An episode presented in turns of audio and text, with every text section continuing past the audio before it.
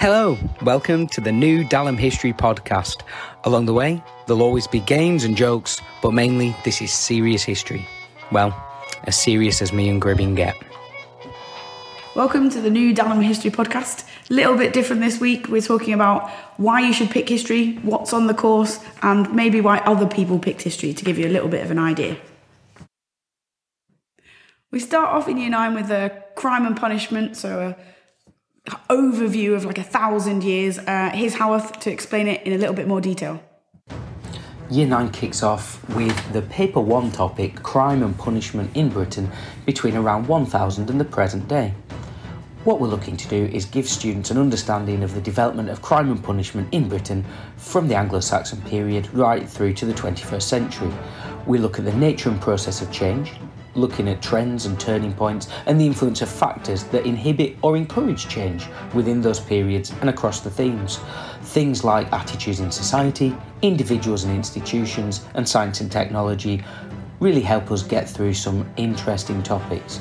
Um, students have to synthesise some of the developments at particular times and exemplify their learnings. We start off looking at the changing definitions of crime as a result of the Norman conquest. We look at things like tithings and the hue and cry and the use of parish constables. We'll examine things like the Saxon Guild and the use of fines and see the influence of the church on crime and punishment in the early 13th century, certainly the significance of sanctuary and benefit of clergy and the use of trial by ordeal.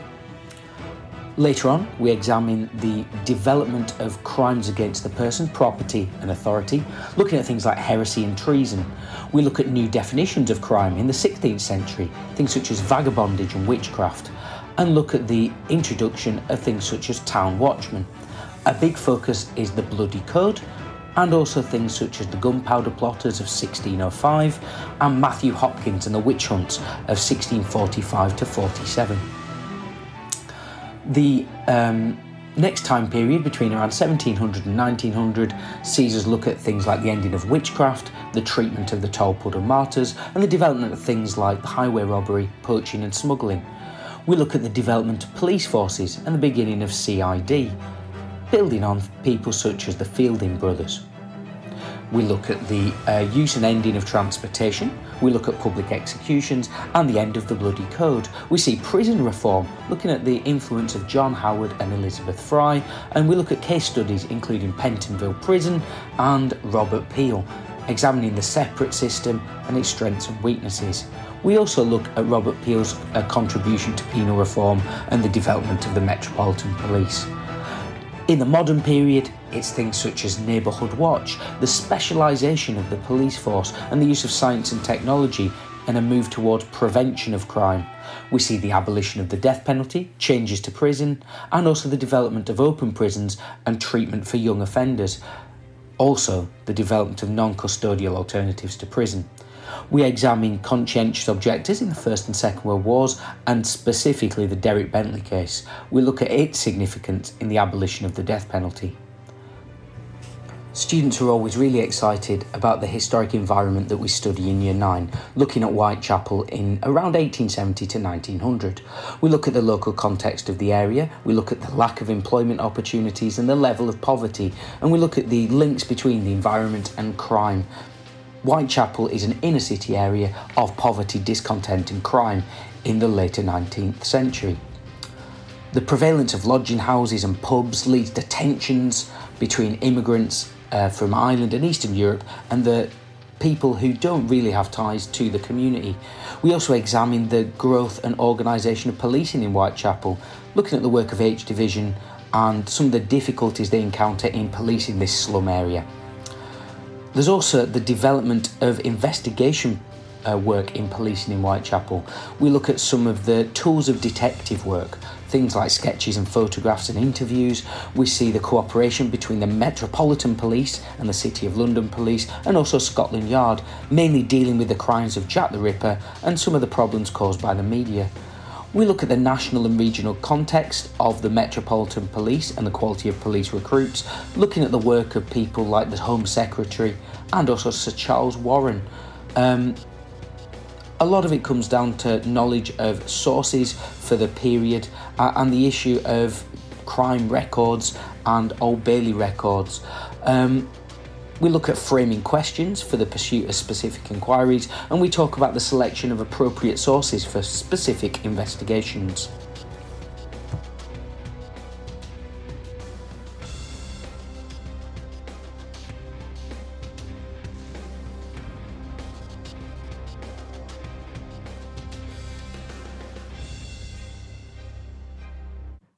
Okay, next is paper two, which is the Cold War topic. So, uh, Howarth, have you got any more details on that?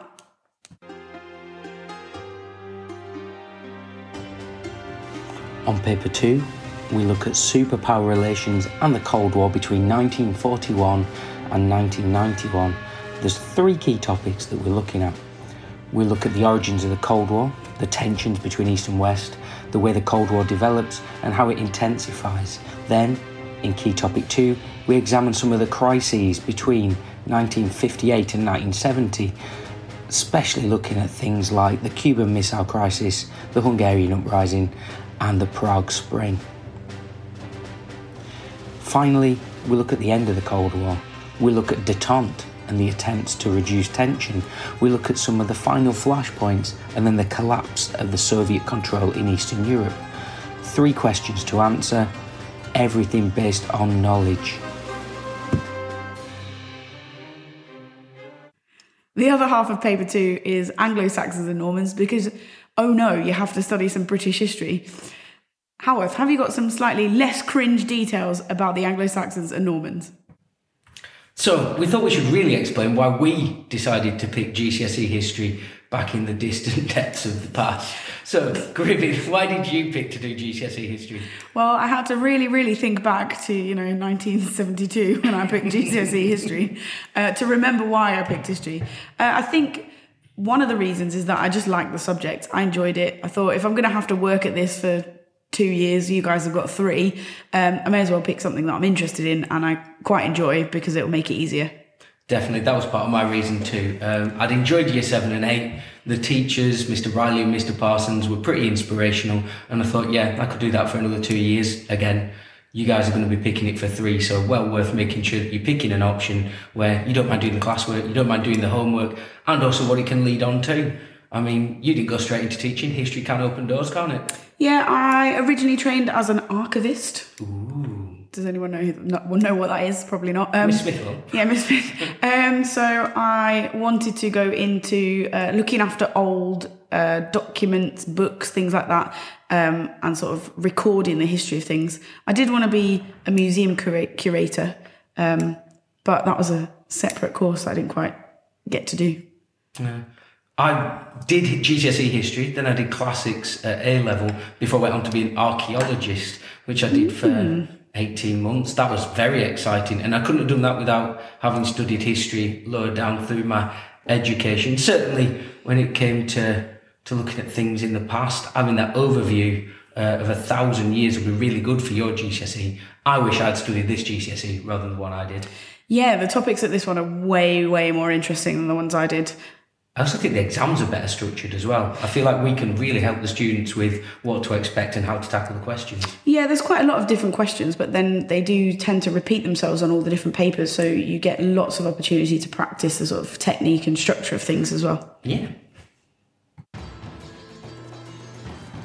Paper 2 also sees us looking at the Anglo Saxon and Norman England period between 1060 and 1088.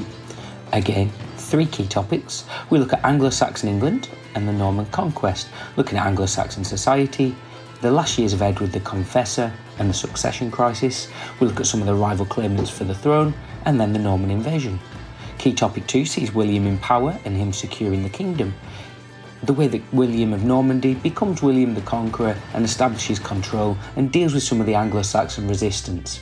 Finally, we look at the legacy of the resistance up to 1087 and Particularly, we look at the revolt of the Earls in 1075. The final key topic there is Norman England itself. We look at the feudal system and the church, Norman government. We look at the Norman aristocracy and finally finish off that topic looking at William I and his sons and the succession crisis that follows. Three questions to answer, everything ranging from a short details question right the way up to a how far 16 marker. So, we thought we should really explain why we decided to pick GCSE history back in the distant depths of the past. So, Griffith, why did you pick to do GCSE history? Well, I had to really, really think back to, you know, 1972 when I picked GCSE history uh, to remember why I picked history. Uh, I think one of the reasons is that I just liked the subject. I enjoyed it. I thought if I'm going to have to work at this for two years, you guys have got three, um, I may as well pick something that I'm interested in and I quite enjoy because it'll make it easier.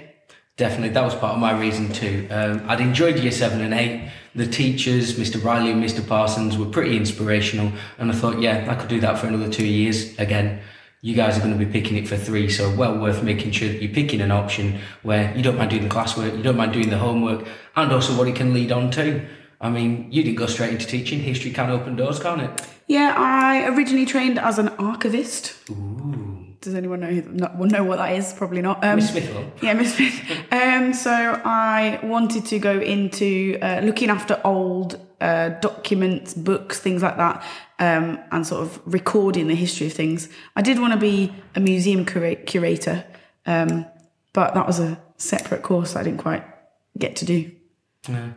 I did GCSE history, then I did classics at A level before I went on to be an archaeologist, which I did for 18 months. That was very exciting. And I couldn't have done that without having studied history lower down through my education. Certainly when it came to, to looking at things in the past, having that overview uh, of a thousand years would be really good for your GCSE. I wish I'd studied this GCSE rather than the one I did. Yeah, the topics at this one are way, way more interesting than the ones I did. I also think the exams are better structured as well. I feel like we can really help the students with what to expect and how to tackle the questions. Yeah, there's quite a lot of different questions, but then they do tend to repeat themselves on all the different papers, so you get lots of opportunity to practice the sort of technique and structure of things as well. Yeah. Lastly, we've got paper three, Weimar and Nazi Germany. Hal's going to give you some cringingly embarrassing information about paper three, so sorry you have to listen to this bit, but he had fun. I did. I really did. Paper 3 sees us looking at the Weimar and Nazi Germany option between 1918 and 1939. We look at the Weimar Republic, its origins and early challenges up to the year 1923. We then examine the recovery of the Republic and look at some of the changes in society. The second part of the topic involves looking at Hitler's rise to power, again starting in 1919, taking us through to him becoming Chancellor in 1933. It's the early development of the Nazi Party, the Munich Putsch, and the lean years that led to, and then the growth in support for the Nazis between 1929 and 1932. We then examine Nazi control and their dictatorship. We look at how it was created in 33 and 34. We examine the police state, examine how the party controls and influences people's attitudes, and finish off by looking at opposition, resistance, and how people conformed. The final part of the uh, exam paper is Life in Nazi Germany, examining Nazi policies towards women, the young, looking at employment and living standards, and finishing off with how they persecuted minorities. This paper has three questions. There are questions involving sources, interpretations, and some knowledge questions too. We've asked a few students from our GCSE groups through from years 9 through to 11 why they've picked history. Uh, so have a little listen to some of the suggestions that they've put forward. Right, what I like about GCSE history is, uh, well, learning new things about history you never learn about your country and going on trips. Trips are fun. Do you love a good trip. I like history because we get to learn about the Nazis. I wish I'd taken history instead of geography. I love history because of Brezhnev. You get to learn a lot about historical figures and what they were like, and it can really help you understand more about them as characters. History is interesting because you can learn about things that have happened in the past. History is really good because it can help you with lots of different jobs in the future, even though you're learning about the past. Um, it's really interesting to learn about history, and we do it in fun ways. I always find it really interesting to learn about what happened in the past and how things may have occurred that we may not have thought about. but on other and also different perspectives through time. I really like Nazi Germany and Weimar Germany because it's more relevant to us today than maybe some of the topics, and also uh, these things relate to our lives a bit more. So that's everything about the GCSE. Hopefully, we've had some year eights listen in and maybe even some GCSE students remind themselves what they're doing. um, if you have listened to the whole of this episode, as a little bit of a reward, there's a sweet waiting for you in room 12, but you have to use the buzzword And the buzzword is dinosaur. dinosaur. Rawr. so, as ever, it's goodbye from her. Goodbye from him. Bye.